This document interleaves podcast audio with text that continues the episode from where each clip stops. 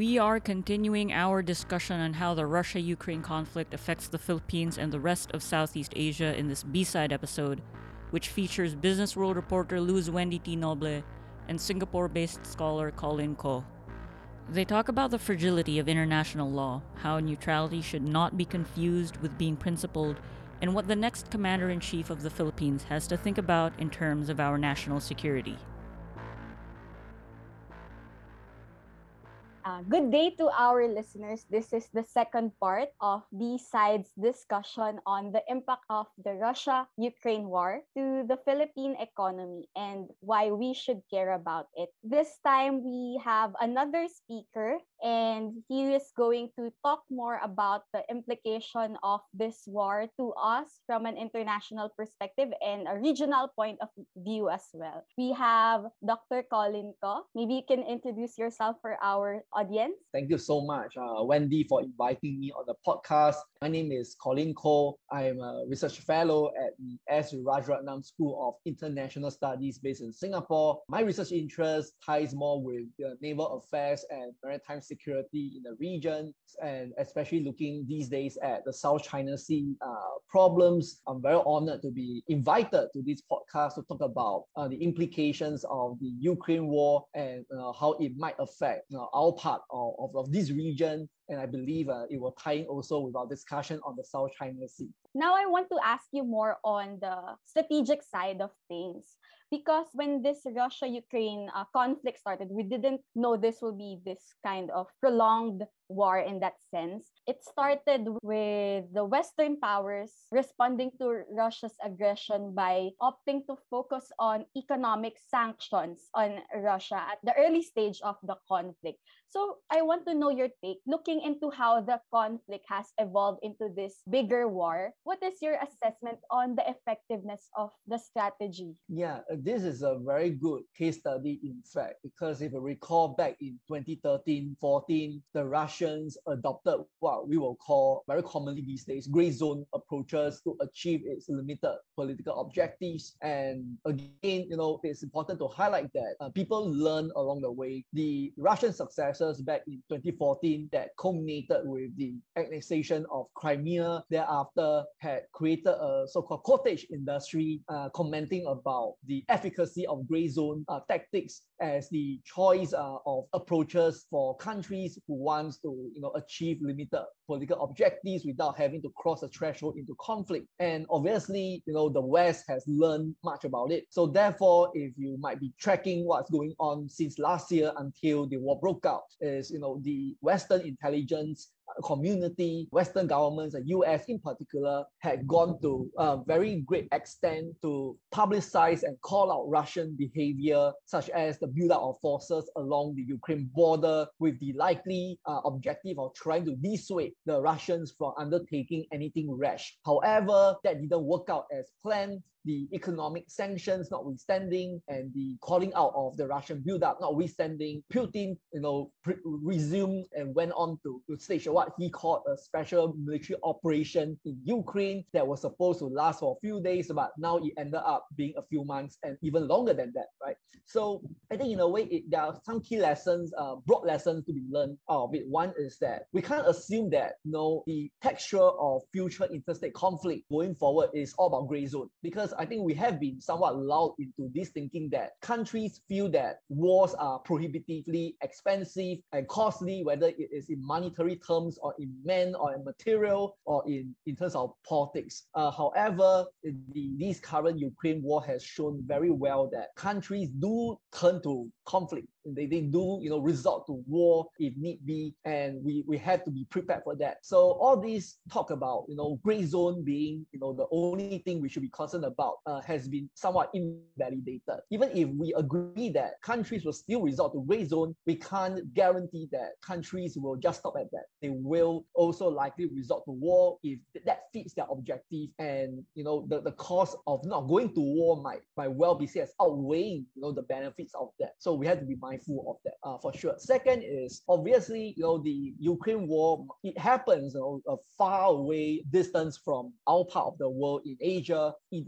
has clear implications when it comes to our understanding of rules-based order that you know we are seeing here you know, a blatant uh, disregard of international treaties uh, as and in particular the Budapest memorandum that was being signed that actually would have guaranteed security for Ukraine and that was being torn up with the crisis itself and it also shows that international law itself is fragile and it is not enough to just talk about rules-based order and just simply stop at that. I think it's important for countries to not just uh, seek diplomacy, but also to seek uh, readiness to respond to any such contingency when need be. And in this case, having a credible military deterrence, whether you're talking about small states or big states alike, I think that is going to be equally important uh, going forward for Asian countries. So that, that will be some of the two key lessons I will draw out of this Ukraine crisis and how it applies to Asia. How does the Philippines compare in prioritizing defense strategies in relation to its ASEAN neighbors?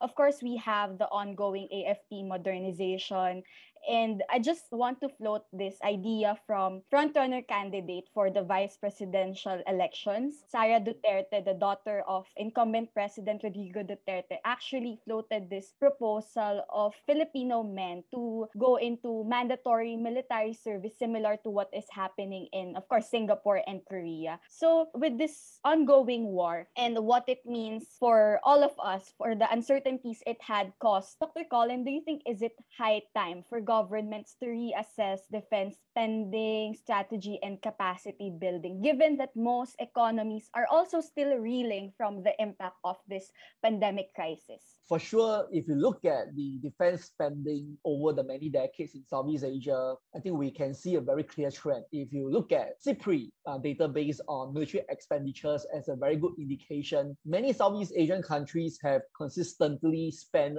under 1% of their GDP on defense uh, over these many years. And this is uh, not going to be very sustainable going forward because end of the day, you have to consider that defense equipment, defense investment themselves very expensive to start with. Uh, to get credible defense, very often it is extremely costly uh, to talk about. This is an issue confronting even advanced economies as well. And, you know, this is definitely going to be a problem, especially when we are looking at the current post-pandemic financial situation where we have countries being saddled with debts and they also have to spend more money to fulfill public health and social security obligation in the current post-pandemic context. So that there is a lot of things to unpack here for policymakers, a very precarious balance to be drawn, of course. But suffice to say is that in Southeast Asia, we have 10 different countries with very different security outlook based on geography, based on history, based on their contemporary context of national interest. So it's not to say that one what works for one country could work for the other. For example, I will not go to the extent to say that because a military conscription works for Singapore, likewise it should work for the other countries like the Philippines. So I'm not going to advocate that. What I will say is that it's important uh, from the standpoint of every country upholding its national interest to be clear of a few things. One is what are your national interests? And to attain your national interests, what is the strategy in order to bridge your available resources and your available institutions to achieve those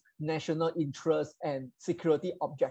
And that will filter down into looking at how each agency, how each institution should fulfill its rightful role towards contributing to that process. So it concerns having a clear idea of what your national interests are and a clear objectives, clear set of institutional mechanisms um, that you can tap on and knowing uh, and being aware of your resource limitations. All these are, are clearly important. But since you asked about the Philippines, so maybe I should share a bit of uh, what I know about the Philippines. I think over the many decades, uh, there has been some back and forth between two schools of thought. One is for the Philippine armed forces to focus more on territorial defense or to focus more on internal security. If you look at the Armed Forces Act for example, uh, it's clear that the armed forces is mandated to accomplish a whole range of peacetime to wartime missions. And that includes, of course, having to fight terrorism, having to counter uh, insurgents, and then there is definitely the traditional role of external defense,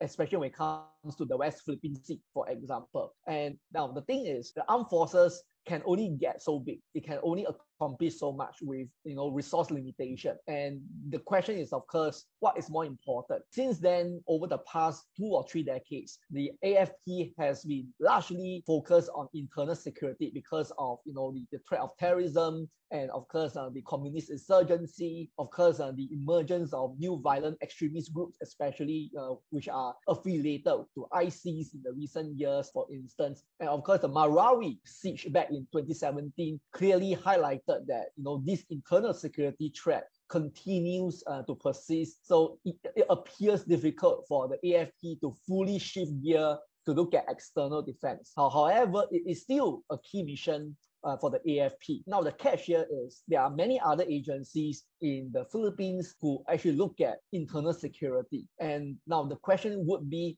hypothetically, would it be possible for the AFP to uh, relegate some of these internal security role to these agencies so that they could take that burden of the AFP, free up resources, free up men and material to focus on its traditional role of external defense? And will that also likely mean that it will change the texture of the Philippine military posture in the West Philippine Sea that can allow uh, a much more robust posture to safeguard its maritime interests in the area. So I think what I'm trying to say is that in view of the Ukraine crisis, in view of the pandemic situation, and in view of the fact that you know there are multiple security concerns and interests uh, to cater to, it is important at this juncture going forward to think about how best to sustain the posture financially and operationally in order for the armed forces to perform effectively uh, in the work that is tasked to undertake. I want to know your take on the stance of election candidates regarding the Russia Ukraine war. They were asked where will be their stance in case they become the next president as this war goes on. So, for example, Vice President Leni Robredo, the second uh, leading candidate, she said that the war should be condemned and she said that the rule of law should be exercised and the Philippines cannot stay neutral, especially because,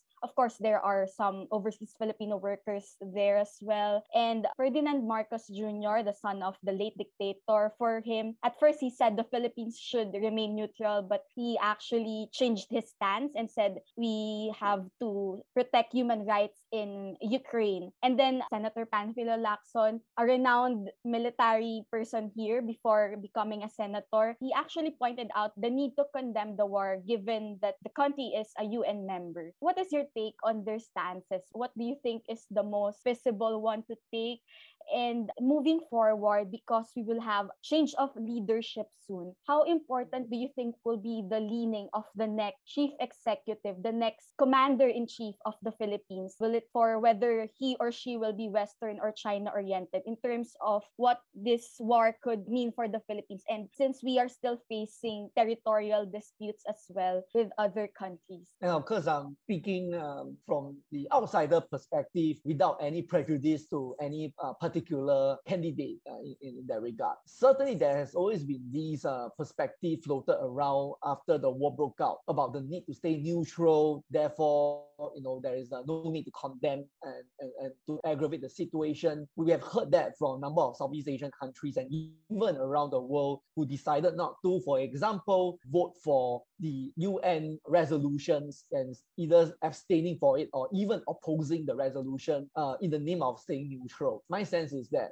people tend to conflict or confuse neutrality with being principled. I mean, it's not uh, you know mutually exclusive, of course, but being neutral doesn't mean that you don't stand up for principle. Like that, you know, end of the day, for smaller, weaker countries such as Singapore or even the Philippines, and in relation to a bigger country like China, this is everything at stake. Mm, if anything, you know, we, we call that existential problem for smaller and weaker countries in the face of bigger, strong powers uh, with the military means to impose their will against smaller players like us. So therefore, the UN and UN Charter, international law in general, has become the final frontier when it comes to small and weaker countries to safeguard their right and to ensure that international relations are conducted on the basis of right instead of might. So the way I see it is the Ukraine war itself is clearly uh, an example of how a big power abuses its might in order to impose its will upon another sovereign country that is smaller and weaker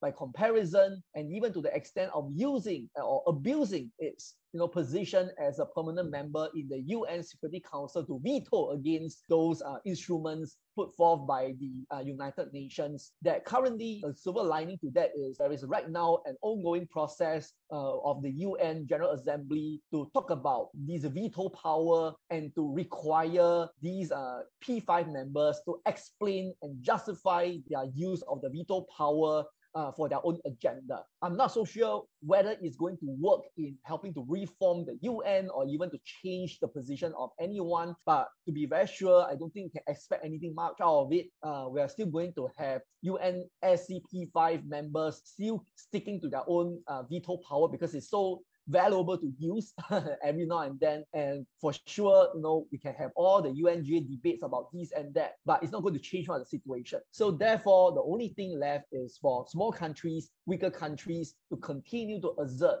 a principled position and not simply hide behind the shadows of neutrality and just keep saying that, you know, there's no need to say anything about it or we shouldn't condemn anybody because it's going to aggravate the situation. It's not. Um, speaking up against an outright aggression against another sovereign country is a principal position.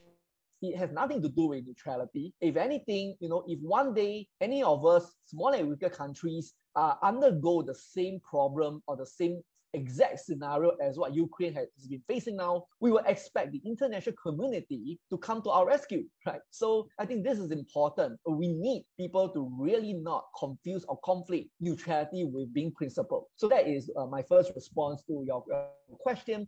To your next set of questions regarding you know, whether the next administration uh, will be more pro-China or US, I, I don't see it as necessarily going to be mutually exclusive or zero sum per se. What I will believe is that no matter who is going to be the next administration, it's more likely to see the new president trying to maintain buoyant economic relationship with China for obvious reasons that China is so economically integrated with the region and very much China has the market for export opportunities. China is a source of investments and funding and aid which countries will lose out if they decide to totally exclude it. And not to also say that all Chinese investments are bad. of course, there's always this discussion about debt trap diplomacy and whatnot.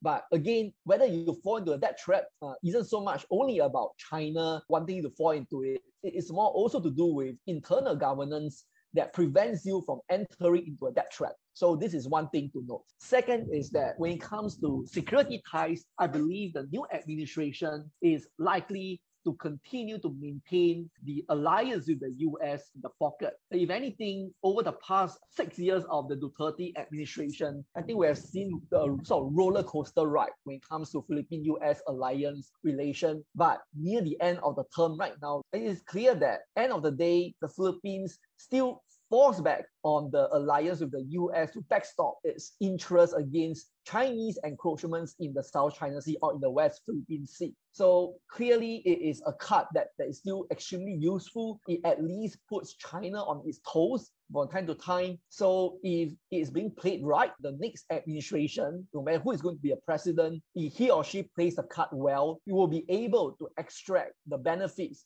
from both the US and China. From the former, it will be more security and even you know more economic benefits. Uh, and from China, also the you know, more economic benefits as well. So I, I don't see necessarily the need to shift to one particular side because end of the day is very much about how the Philippines will be able to exercise its agency and to assert its strategic autonomy and maximize its interests and benefits with all the interested powers, US, China, Australia, Japan, uh, India, I'm wondering, do you think there will be any, you know, conflicts or issues in case will be a Marcos president again, given that their family has, course, these controversies in the past regarding the regime and they still remain unresolved to this day. And of course, the US had the hand in that of them having to go through that exile in Hawaii almost more than three decades ago. So, how do you think will that impact our relationship or our alliance with the US in case we have another Marcos presidency?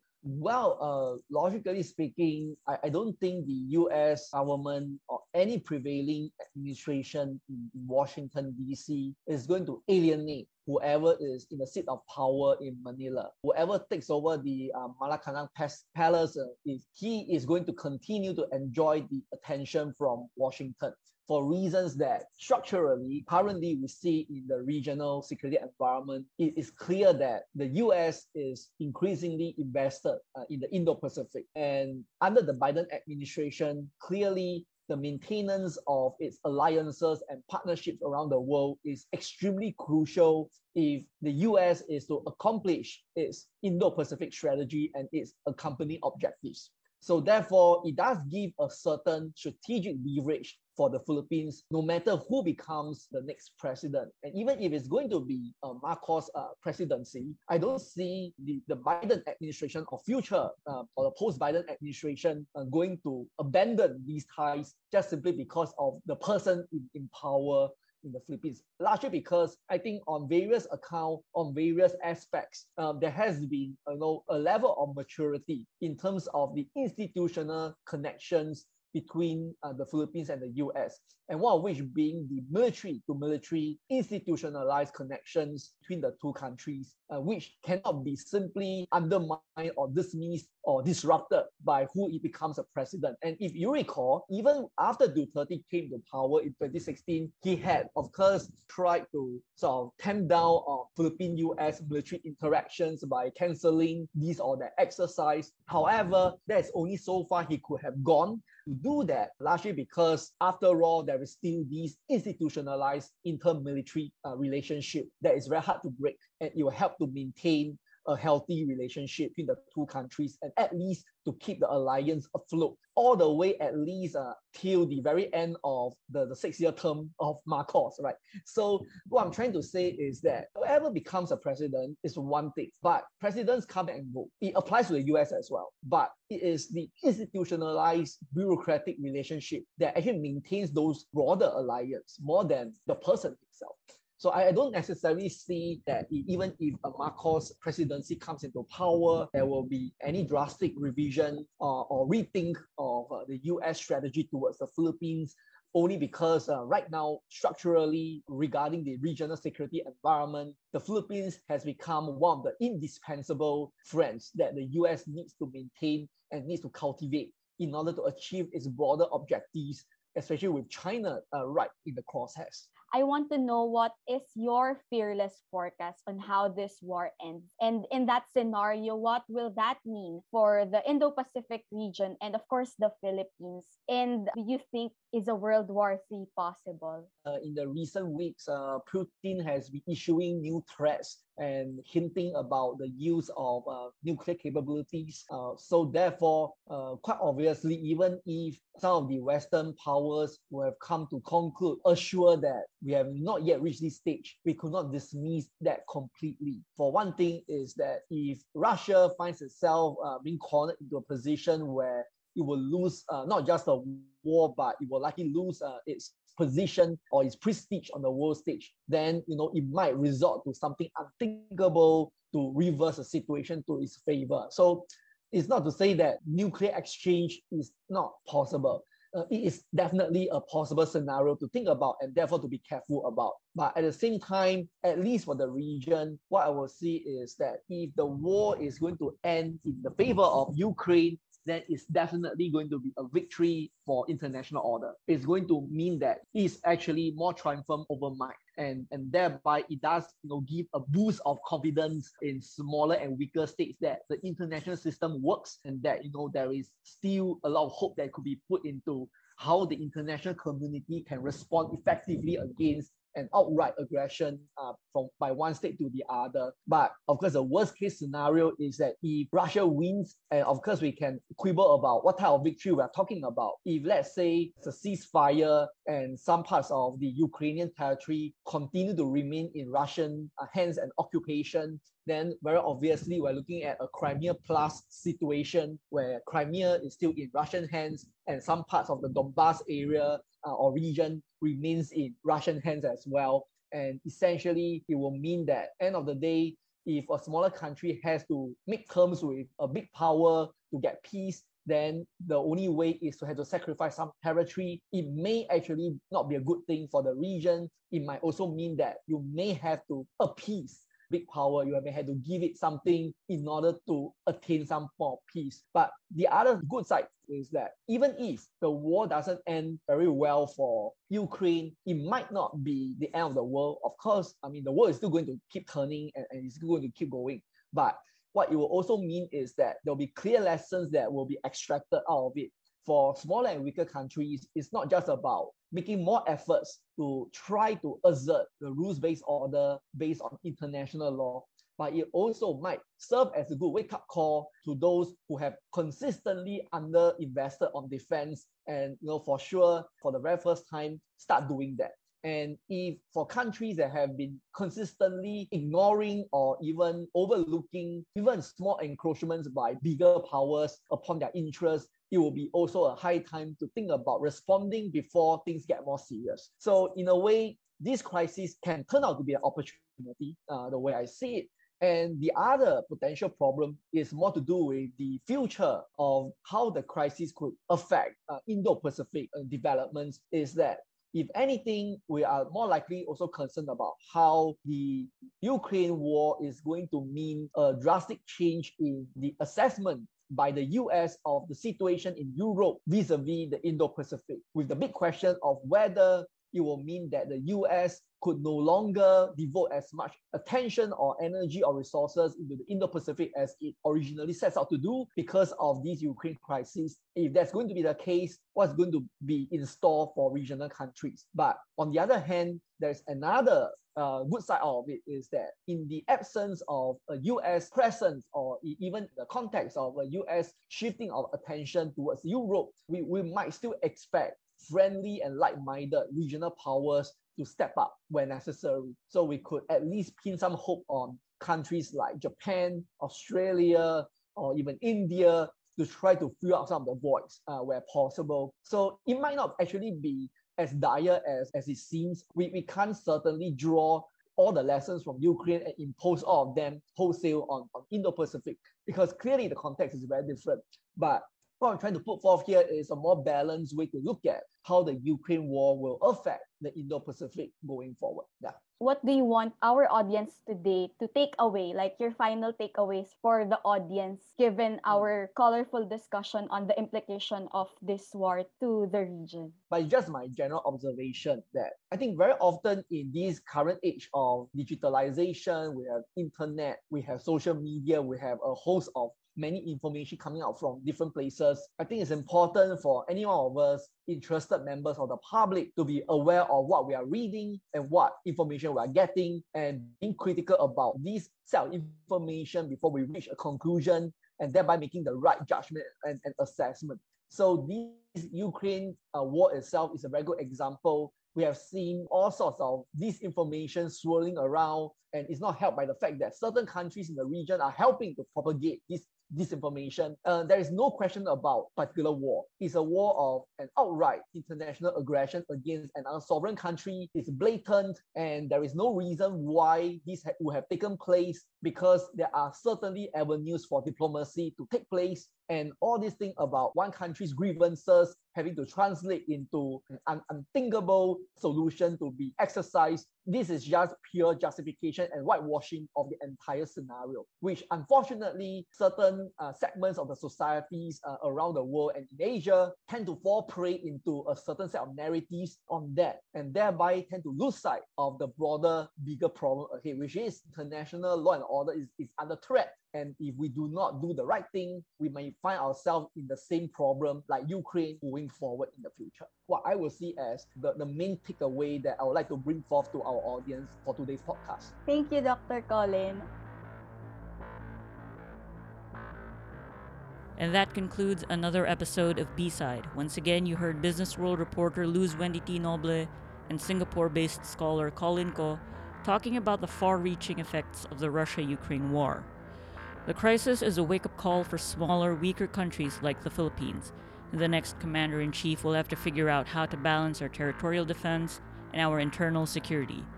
Looking at the elections from an outsider's perspective, Mr. Koh said that presidents come and go.